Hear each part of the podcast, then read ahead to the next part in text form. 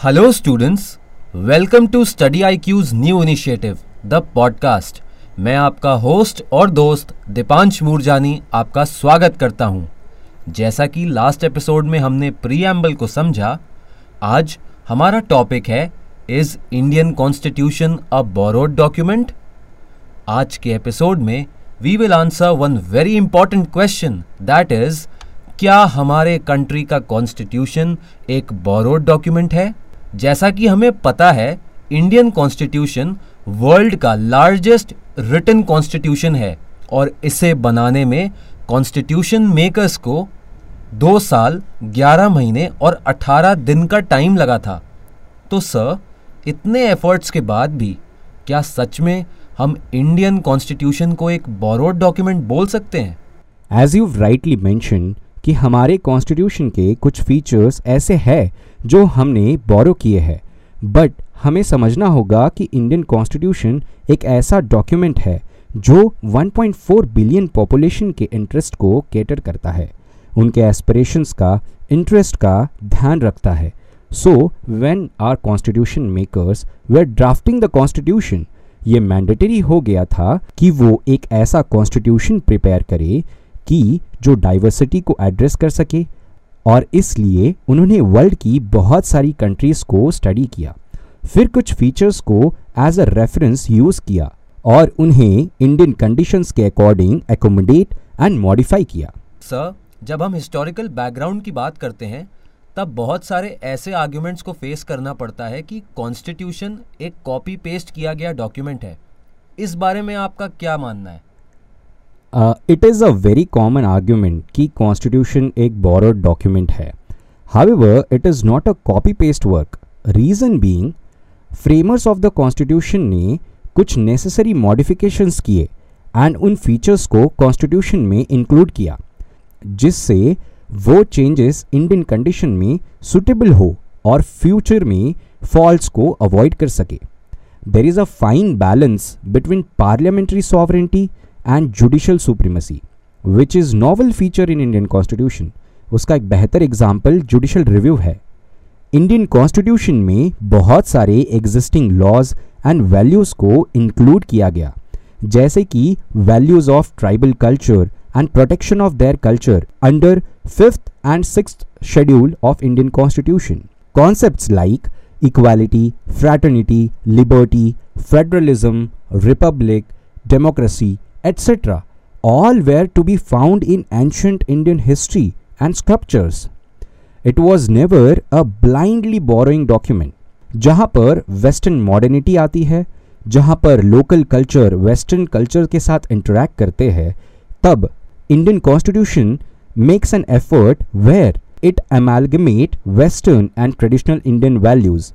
It was process of selective adaptation and not borrowing.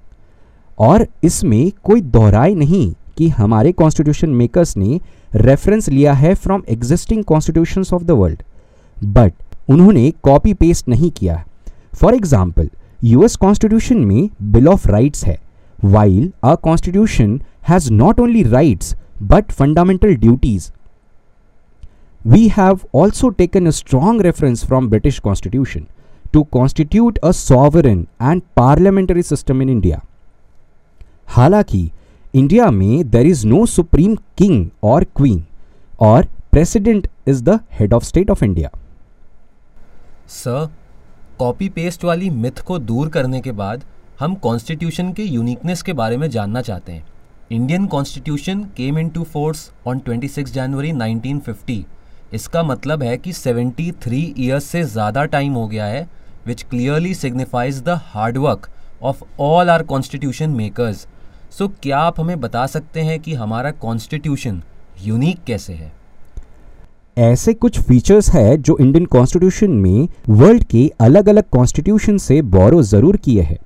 The idea of written constitution was taking from US while the concept of parliamentary democracy from Britain Additionally, when the fundamental rights and freedom guaranteed to citizens in India in Indian constitution were also guaranteed in some other different countries also. But ऐसे बहुत सारे features हैं जो हमारे constitution को unique बनाते हैं जैसे कि secularism Indian model is different than the western model of secularism western model of secularism के अंदर वाटर टाइट सेपरेशन हमें देखने को मिलता है between religion and state as in India India follows equidistant model where secularism is equidistant from people, religion, as well as state. Imagine the triangle. At the center of it is Indian secularism, and all three corners of the triangle are people, religion, and state. हमारे state का कोई religion नहीं है हमारे country सिर्फ़ constitution से govern होती है स्टेट का कोई रिलीजन नहीं है, पर वो हर रिलीजन को फ्लरिश करने में और आगे बढ़ने में इक्वल अपॉर्चुनिटीज़ देता है। In western countries there is a total non interference is followed लेकिन इंडिया में secularism helps positive relationship between religion and state federal structures को हम देखेंगे। Indian constitution provides for federal structures of government जहाँ power divided है। केंद्र और राज्य सरकार के बीच में। This was designed to balance the interest of different regions and communities in India अगले यूनिक फीचर्स की बात करें तो directive principles of state policy की बात करते हैं।